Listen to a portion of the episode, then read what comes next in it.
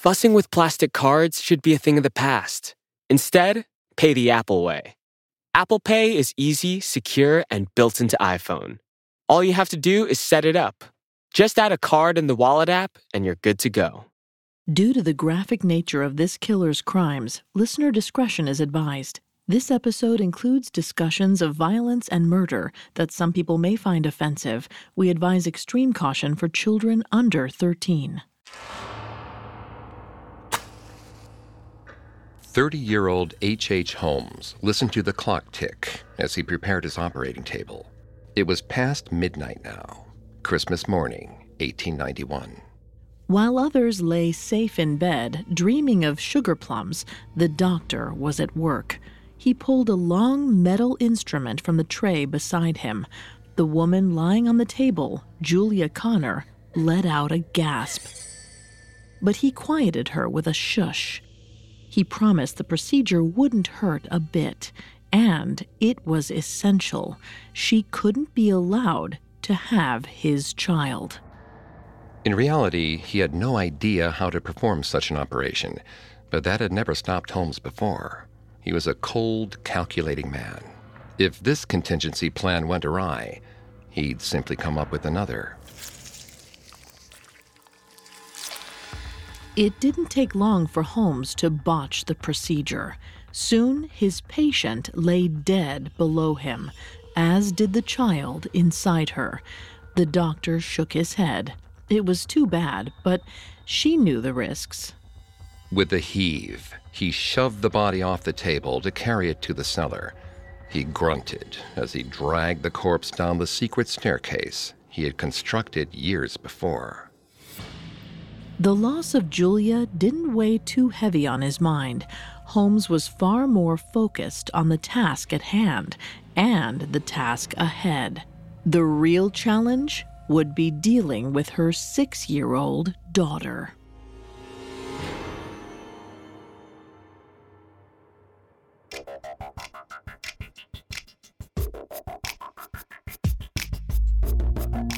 Hi, I'm Greg Polson.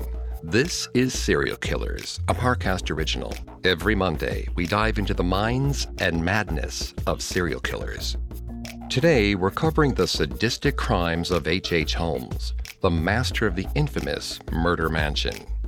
The man often cited as America's first serial killer. I'm here with my co-host, Vanessa Richardson. Hi, everyone. You can find episodes of Serial Killers and all other Parcast originals for free on Spotify or wherever you listen to podcasts. To stream Serial Killers for free on Spotify, just open the app and type Serial Killers in the search bar. At Parcast, we're grateful for you, our listeners. You allow us to do what we love. Let us know how we're doing. Reach out on Facebook and Instagram at Parcast and Twitter at Parcast Network. And if you enjoyed today's episode, the best way to help us is to leave a 5-star review wherever you're listening. It really does help. No one knows exactly how many murders H.H. Holmes committed. He confessed to 27, but only 9 were confirmed. Yet he had the motive and resources to slaughter dozens, if not hundreds. This week, we'll explore Holmes' childhood, his turn toward a life of crime, and his first 2 confirmed murders. And the completion of his notorious Murder Castle, a building designed to hide Holmes' murderous activities and make it easy to dispose of his victims' bodies. H.H. Holmes was born Herman Mudgett in Gilmanton, New Hampshire, in 1861. His father, Levi Mudgett, was a house painter, while his mother, Theodate, stayed at home. The Mudgetts were devout Methodists and raised Holmes to be religious. A neighbor later described the family as upright, God-fearing citizens living in a quiet, secluded section of the country. As a boy, Holmes was widely regarded as quiet, well-behaved, and unremarkable, but he didn't stay out of trouble entirely. He stole small amounts of money from several of his neighbors and refused to come clean when he was caught. Instead, he always had a quick excuse at the ready about how the theft was actually a simple misunderstanding. His clean and quiet demeanor convinced many adults that he was telling the truth. Though this act worked on most of the adults in his life, some were unnerved by the boy. Many later reported that he never seemed to look people in the eyes. This was actually because Holmes had a medical condition known as strabismus. People with this condition are sometimes called cross-eyed or wall-eyed. Though strabismus is often not physically debilitative, it does prevent some individuals from making eye contact. Not being able to fulfill this social expectation can sometimes lead to social anxiety. Vanessa's going to take over on the psychology here and throughout the episode. Please note, Vanessa is not a licensed psychologist or psychiatrist, but she has done a lot of research for this show. Thanks, Greg. As Dr. Ian Marsh, an ophthalmologist, points out, people who avoid eye contact are often viewed by society as untrustworthy or suspicious. This puts individuals with strabismus at a significant disadvantage when it comes to forming relationships with others. As a result, those with strabismus have been shown to have higher levels of social anxiety. However, Holmes' condition likely wasn't the only thing that caused him anxiety when he was young. He wrote in his autobiography that, as a child, he was bullied by a gang of older boys. The boys tortured Holmes with stories of decaying bodies and noxious mixtures hidden in the local doctor's office. Then they took him to the office and dragged him through the doors. Inside, they had rigged an anatomical skeleton to scare him. According to Holmes, the skeleton stood with its arms extended, ready to grab him when he walked inside. At the time, Holmes panicked and screamed. He was haunted by the image of the skeleton's wicked smile for years. But as much as the skeleton scared Holmes, it also captivated him. Macabre thoughts of death and disease remained on his mind even as he grew up and tried to pursue the trappings of a normal life. But even then, it seemed death followed Holmes wherever he went. In 1875, when Holmes was 14, his grandfather passed away and left him a small patch of land. Holmes didn't seem too broken up by the loss and instead sought to take advantage of his late grandfather's property. Allegedly, when he took a shine to a local girl, he bragged to her that he owned some land. He proposed they get married and live on the plot together. The girl accepted. But their grand plans were foiled when the girl's parents found out and sent her out of the state. Holmes was heartbroken by the affair. He didn't move on until 1877, when he was 16. That year, he graduated high school and took some odd jobs, mostly as a teacher. With the newfound freedom of his young adulthood, he began courting 16-year-old Clara A. Lovering. Some reports claim Clara and Holmes had known each other since childhood, while others state they met while Holmes worked on her family's farm. Either way, around 1877, Clara and Holmes began dating. Clara said of him, "I always felt he was pleasant in disposition, tender-hearted, much more so than people in general." But that tender heart had its limits. Once at a church, Holmes saw another boy talking intimately with Clara. He cornered the boy and threatened him. Whatever Holmes said must have been frightening, as the boy reportedly went pale and abruptly left the event alone after their conversation. The confrontation left Holmes giddy. The next day, he excitedly told his friends that he and Clara were engaged. A year later, on July 4th, 1878, the two married in secret. They were afraid their parents wouldn't approve. They were right. Both Clara's and Holmes' parents felt they were too young to be married and were incensed when they found out about the union months later. Holmes' mother told him she couldn't have done much worse. Clara's parents tried to make the best of things by helping their new son-in-law. He began working at a grocery store owned by Clara's uncle. Holmes kept the job for a while, but it was far from ideal. His pay wasn't enough to allow him to live alone with Clara.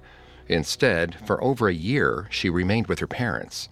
Every Saturday, Holmes walked 9 miles to spend the weekend with his wife, returning home on Monday morning.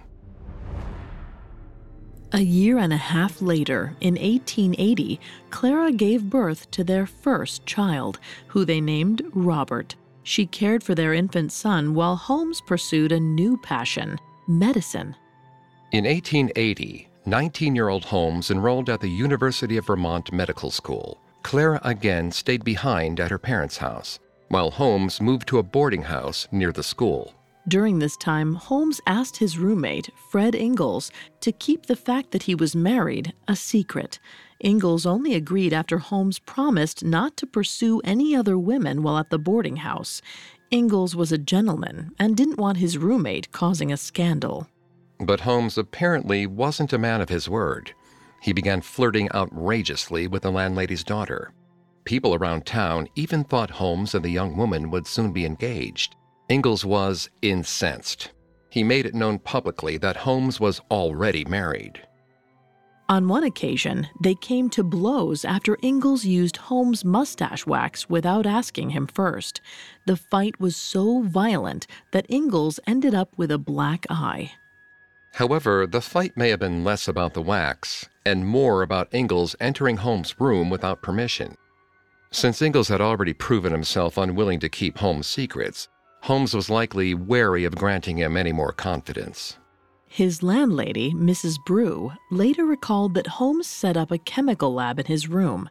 Apparently, Holmes held a special fascination with chemistry in particular, and even hired a private tutor in the subject after being dissatisfied with the university's class. He had a stock of test tubes, miscellaneous chemicals, and other oddities in his room. Mrs. Brew once found a bottle full of enormous roofing nails hidden in his closet. But that was far from the worst thing the old woman encountered. She once went to sweep up in Holmes' room and found the preserved cadaver of a baby stuffed under his bed. Mrs. Brew was terrified. The cadaver was most likely a medical specimen. Holmes loved dissection and apparently took some of his study material home to privately experiment. Holmes' fellow med school students later remarked that he always seemed to have a morbid fascination with dead bodies. He was only too eager to work on cadavers during class. It was true that Holmes enjoyed studying medicine, but he ran out of money in Vermont and dropped out after one semester. He was forced to go back home and take a job as a teacher again. However, Holmes didn't last long at this new job either. He was rough on his students, who were mostly preteens, and took pleasure in subjecting them to corporal punishment. At the end of the year, students submitted universally negative evaluations of Holmes, and the school terminated him. Afterward, he moved with Clara and baby Robert to Ann Arbor, Michigan in 1882. There, Clara worked as a dressmaker, and 21-year-old Holmes resumed his medical studies at the University of Michigan. For the first time, the little family was all under the same roof. But things did not go smoothly. Holmes reportedly felt that Clara and the baby were dragging him down in life, despite the fact that Clara was the one helping to finance his schooling. Some neighbors reported that the couple fought often. Clara was seen with black eyes on multiple occasions. Eventually, the abuse became too much for her to bear. She left Holmes in early 1884, a few months before he graduated medical school, and took Robert with her back to New Hampshire. Left to his own devices once again, Holmes' ambitions almost immediately turned sinister.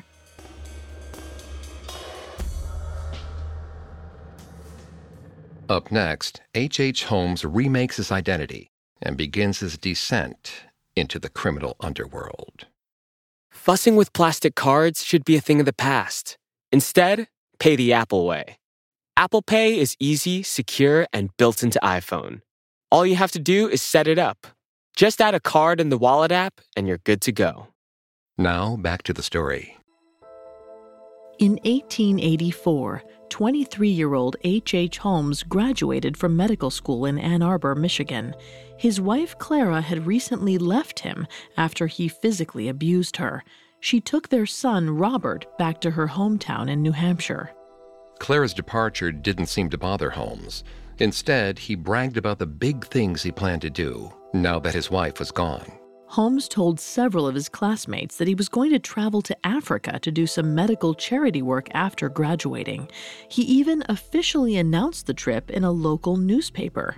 In reality, it seems the stunt was kind of a prank. Holmes never went to Africa, and instead returned to New Hampshire following his graduation.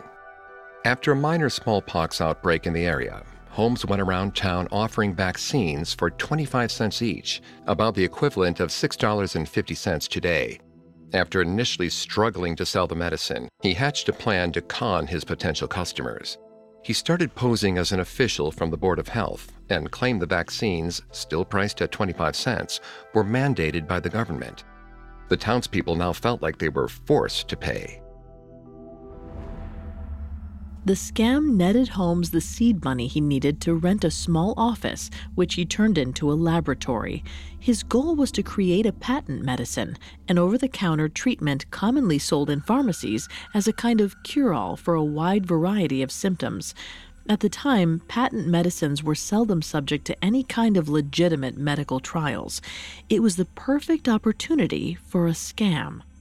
Despite weeks of experimentation, Holmes never ended up creating a suitable formula and abandoned the project. Instead, he turned his attention toward treating the locals, though it wasn't very profitable.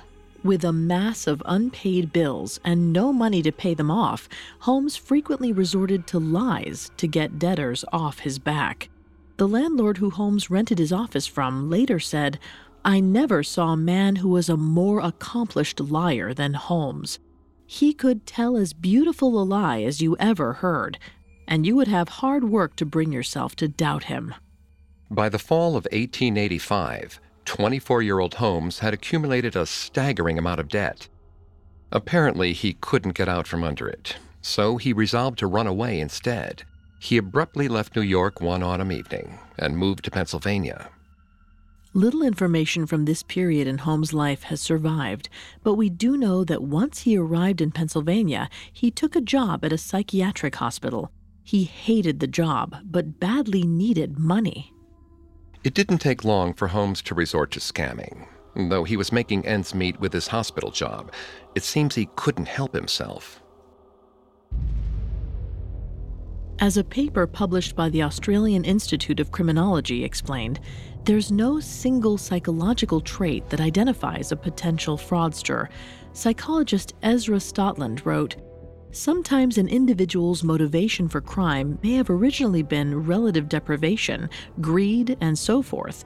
However, as they found themselves successful at this crime, they began to gain some secondary delight in the knowledge that they're showing their superiority to others." It seems Holmes came up with schemes not just out of necessity, but out of a desire to manipulate others. It thrilled him to take money from others. Ever since childhood, he loved to see what he could get away with, and he always seized an opportunity to make a quick buck. And soon, Holmes and a colleague from college came up with what they thought was the perfect crime: insurance fraud. The pair let another man in on the gambit, a friend of Holmes who had a wife and child. First, that friend would take out a substantial life insurance policy on the entire family. He would then send his wife and child out of town and write a false suicide note proclaiming that he had killed them both before taking his own life. The note would be delivered to the insurance company, while the friend skipped town along with his family. When an inspector from the company came to visit the scene, he would find 3 dead bodies to verify the story. In reality, the bodies would all be medical cadavers. Holmes would go to the scene posing as a relative and would ultimately receive the insurance money, which would be split among them all. Each of the 3 men participating in the scheme, Holmes, the colleague, and his friend with the wife and child, were responsible for finding one of the 3 cadavers needed. Supposedly, Holmes procured the corpse he needed by buying it from a local medical school. But soon afterward, he read a book on insurance fraud and realized that insurance companies had sophisticated methods for detecting fraud and investigating bodies. He realized that if he didn't find bodies which matched the description of his friend's family exactly, the companies would refuse to pay out. In May of 1886, Holmes called off the plan, but he never forgot it. For years, he brainstormed ways to secure a steady stream of corpses that could fool an insurance inspector. After the failed insurance scheme, he decided to move again. In May of 1886, he went to Chicago, but he wasn't alone. H.H. Holmes was planning on remarrying. Much about Holmes' second wife, 24-year-old Myrta Belknap, is a mystery. Before getting engaged to Holmes, Myrta was a clerk in a music store, but there's little information about her appearance, personality, or temperament. It's also unknown when exactly they met, though it was probably not long before the couple decided to move together from New York to Chicago. Evidence suggests she and Holmes got married soon after they moved, but because Holmes was technically still married to Clara at the time, the ceremony was unofficial. However, it seems that Myrta may not have known that the wedding was off the books, or that Holmes had a first wife. In fact, she most likely never even knew Holmes' real name. By now, he dropped his birth name of Mudgett, probably in an attempt to clear himself of old debts, and settled on the moniker H.H. Holmes. The last time he ever used the name Mudgett in an official capacity was to file for divorce from Clara.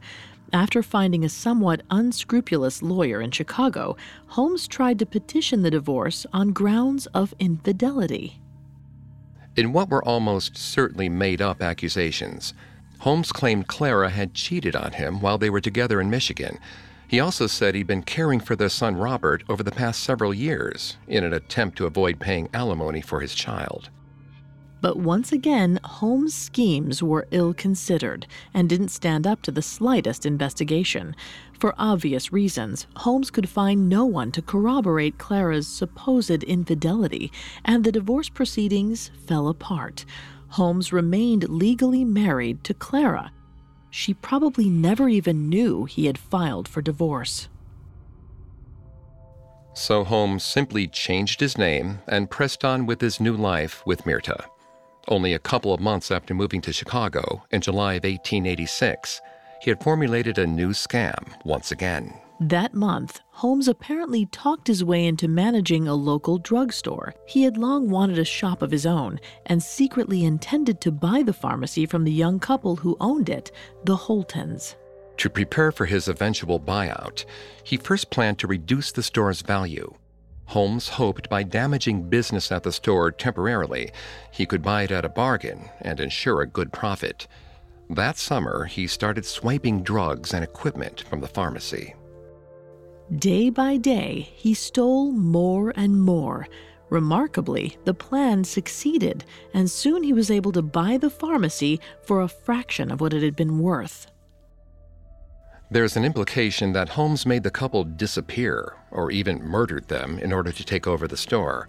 However, official records confirm the Holtons were still living in the same Chicago neighborhood long after Holmes was arrested years later. Even so, they did suffer at the hands of Holmes. Even after driving the price of the pharmacy through the floor, Holmes still refused to pay what he owed. The Holtons had to threaten Holmes with a lawsuit before getting their money.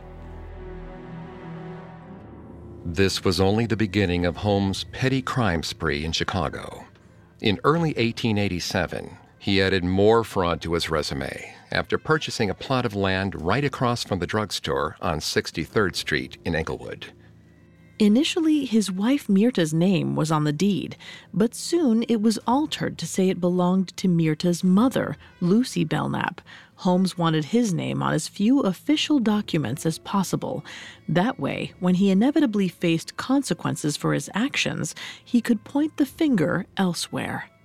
With the money he got from working at the drugstore and his numerous petty scams, Holmes set about developing the land on 63rd Street in early 1887. He first had architects draw up plans for a two-story building. The first floor would house retail establishments, including his drugstore, which he planned to move into the new building once it was complete. The second floor was to be filled with apartments. Outwardly, Holmes declared he intended on becoming a landlord and real estate mogul, but even the first blueprints included some unusual features. Accessible from the rear of the new drugstore, Holmes placed a small secret room between the first and second floors. He also installed a hidden staircase. Oddly, the entrance to the staircase was found behind a trap door in the bathroom on the second floor. Years later, a third floor was added, and Holmes' darkest motivations revealed themselves. Eventually, the building was known as the Murder Castle, one of the most notorious buildings in the history of Chicago.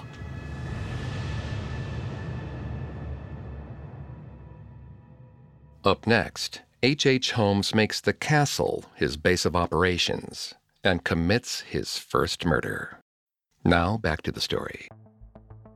By the end of 1887, 27-year-old Dr. H.H. Holmes had started construction on a large retail and apartment building. He planned to run a pharmacy on the first floor and rent out apartments on the second. He raised the money for the venture through a variety of cons and shameless fraud, a practice he continued while the complex was under construction. For example, he once bought an enormous safe on credit and had it installed in the new drugstore. After moving the safe to the new building site, he proceeded with construction, essentially building a room around the safe. When Holmes refused to pay what he owed on the vault, the company came to repossess it. Holmes was only too happy to oblige. He said the company was free to take the safe, but he promised to sue if they damaged the building while removing it. After appraising the situation, the safe company found it couldn't possibly get the vault out without knocking down some walls. They were forced to leave it where it stood. Similar situations occurred with the architects and contractors. Holmes flat out refused to pay his bills. At least 60 lawsuits were filed against him over 8 years in Chicago. Each time he was sued, he claimed his mother-in-law, Lucy, was the one liable for the debts, as he had put her name on the deed to the land instead of his own. Even when the suits were ruled in favor of the contractors, there wasn't much creditors could do. Holmes didn't legally own any property and often sold off the things he borrowed or rented, so there wasn't anything left to repossess either. Thanks to his many connivances, 27-year-old Holmes finished the building toward the end of 1887. By that time, he had relocated his drugstore from across the street to the first floor of his new complex. Holmes' latest batch of employees soon found that their boss had some quirks. His housekeeper claimed he would regularly tell her he was going out of town, only to show up skulking around the building at night. Each time, he had some excuse as to why his trip had fallen through, but they never seemed well thought out or particularly believable. The drugstore employees were also aware of the hidden staircase and compartment between the first and second floor. Oddly, none of them seemed particularly unnerved by the building's strange design. Some employees took breaks or even naps in the small secret compartment. In their minds, there were far more suspicious things going on.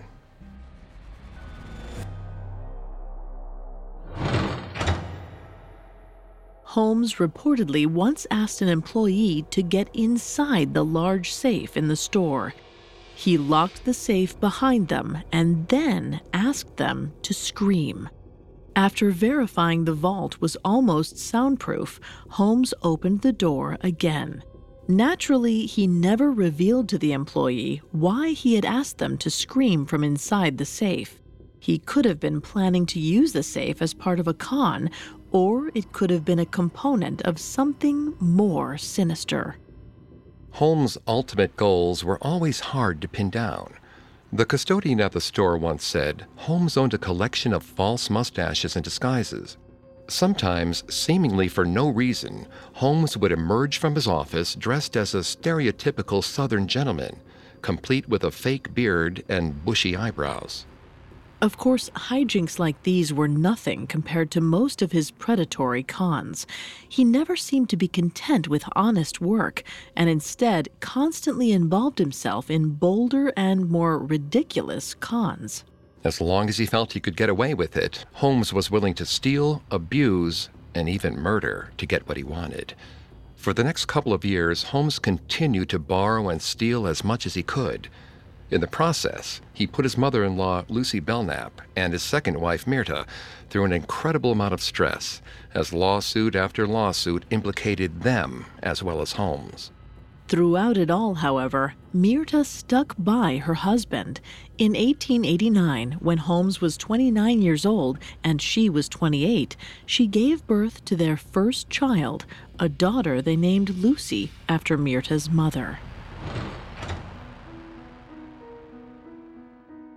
Not long after Lucy was born, Holmes began cheating on Myrta with one of his employees.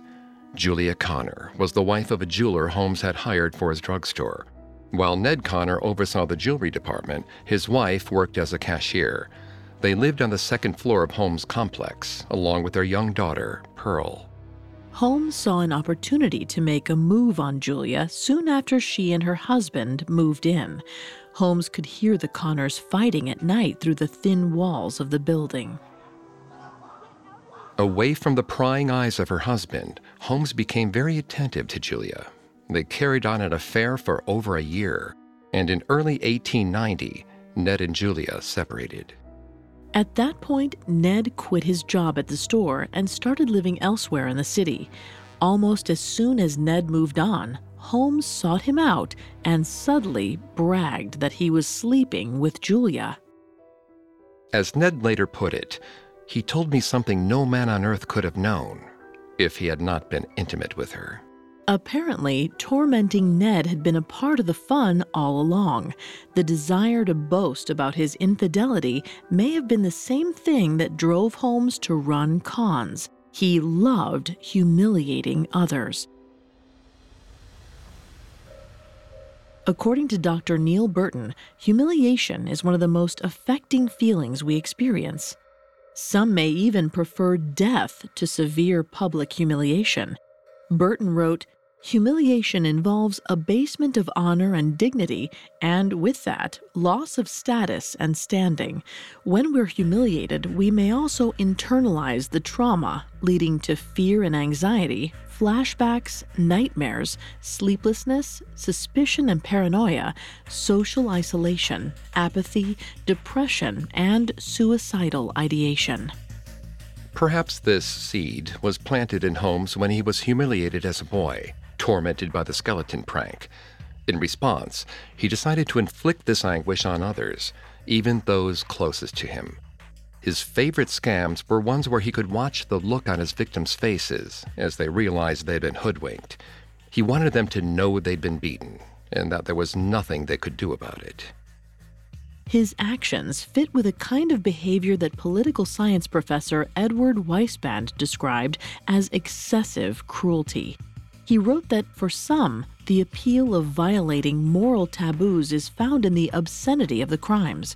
He noted that for these people, it's not enough simply to cross the line. The further they transgress, and the more unnecessary the brutality, the more enjoyment they get from their evil acts. Ending Ned and Julia's marriage wasn't enough for Holmes. He also used Julia as an unwitting party to several of his scams. He collected almost $2,000 from her at one point in exchange for making her a part owner of the drugstore. The position granted her no rights or profits, but Holmes gladly took her money anyway. He also signed her name to a variety of small companies he falsely created as well, mostly to misdirect any legal consequences of his actions onto someone else. In due course, Julia was named in several lawsuits, directed at fake businesses Holmes was involved in. Just like with Myrta and her mother, Holmes saw his relationship with Julia as just another way to take advantage of her. Even so, Julia and Holmes continued their affair until the end of 1891, and 30-year-old Holmes remained as devious as ever. He successfully kept their liaison secret from his wife, even as he got Julia into legal trouble. But everything Holmes had put Julia through so far was nothing compared to what was coming. Just before Christmas of 1891, Julia got an invitation in the mail. Her sister was getting married back in Davenport, Iowa. Thrilled by the news, she hurried to prepare for a trip to attend the wedding. On Christmas Eve, she and her daughter Pearl, now 6, spent the evening with the Crows, another family who boarded at Holmes' building. John Crow later recalled that Julia talked excitedly about her sister's wedding. She was looking forward to the trip, but told John she intended to pack light for the journey. She said she would only be gone for a week or two and wasn't planning to leave until after Christmas.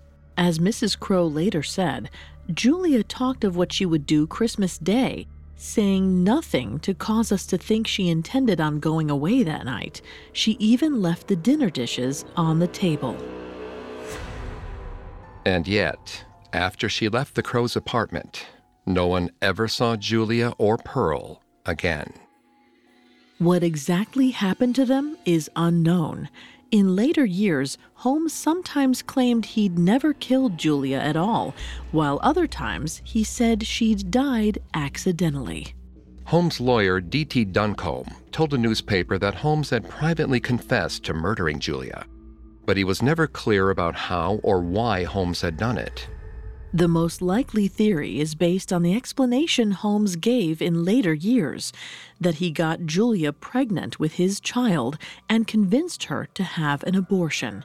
Then the procedure went awry. Though Holmes was technically a doctor, he didn't have much practical experience with surgical procedures. At the time, abortion was illegal, and even when performed by experienced physicians, it often resulted in the death of the mother. As to what happened to 6-year-old Pearl, there's no way to tell. If her mother did die during the operation, it seems like Holmes could have given Pearl to her father, Ned, without much trouble. But when he claimed Julia had accidentally died during surgery, he had no explanation for the little girl's disappearance. But we know he was responsible for her death. Her body laid in the cellar for years, until the bones of a young child were found after Holmes' capture. On Christmas Day, the Crow family, who had spent Christmas Eve with Julia and Pearl, went out to visit friends. When they came home that night, they found Julia and Pearl's apartment had been boarded up. They found the whole thing strange, but assumed at first Julia had simply left for Davenport early. Holmes acted as if Julia and Pearl were alive, and even pretended to look for them. He also kept in contact with Ned, likely motivated by some twisted sense of amusement he got from stringing the man along. But though Holmes was committed to outwardly feigning concern for Julia and Pearl's disappearances, he wasn't going to leave money sitting on the table. And soon, he rented their abandoned apartment to a new family. As the new renter, Mrs. Doyle, later reported, when Holmes took us in to look at it, it presented a remarkable appearance. In the dining room, the table was standing untouched after a meal. On the floor and chairs was the clothing of Mrs. Connor and her child. A doll was laying on the floor, and Holmes quickly shoved it under the bed with his foot. Holmes even tried to sell Mrs. Doyle the leftover clothes still sitting in Julia's dresser. When she politely refused, he had them sent somewhere else. Despite some suspicions from fellow tenants about the strangeness of Julia and Pearl's disappearance, no one had a concrete reason to suspect Holmes. After a few months, he breathed a sigh of relief. Ned assumed Julia had run away to cut him off from his daughter, and everyone else assumed something had happened to them on their trip to Davenport. Just like he always did, it seemed Holmes had gotten away clean, and unfortunately, Julia and Pearl were only the first of many victims to come. As Holmes later wrote, "Yes, I was born with the devil in me. I could not help the fact that I was a murderer, no more than a poet can help the inspiration to song, nor the ambition of an intellectual man to be great." The devil truly was inside Holmes, and it was just beginning to emerge.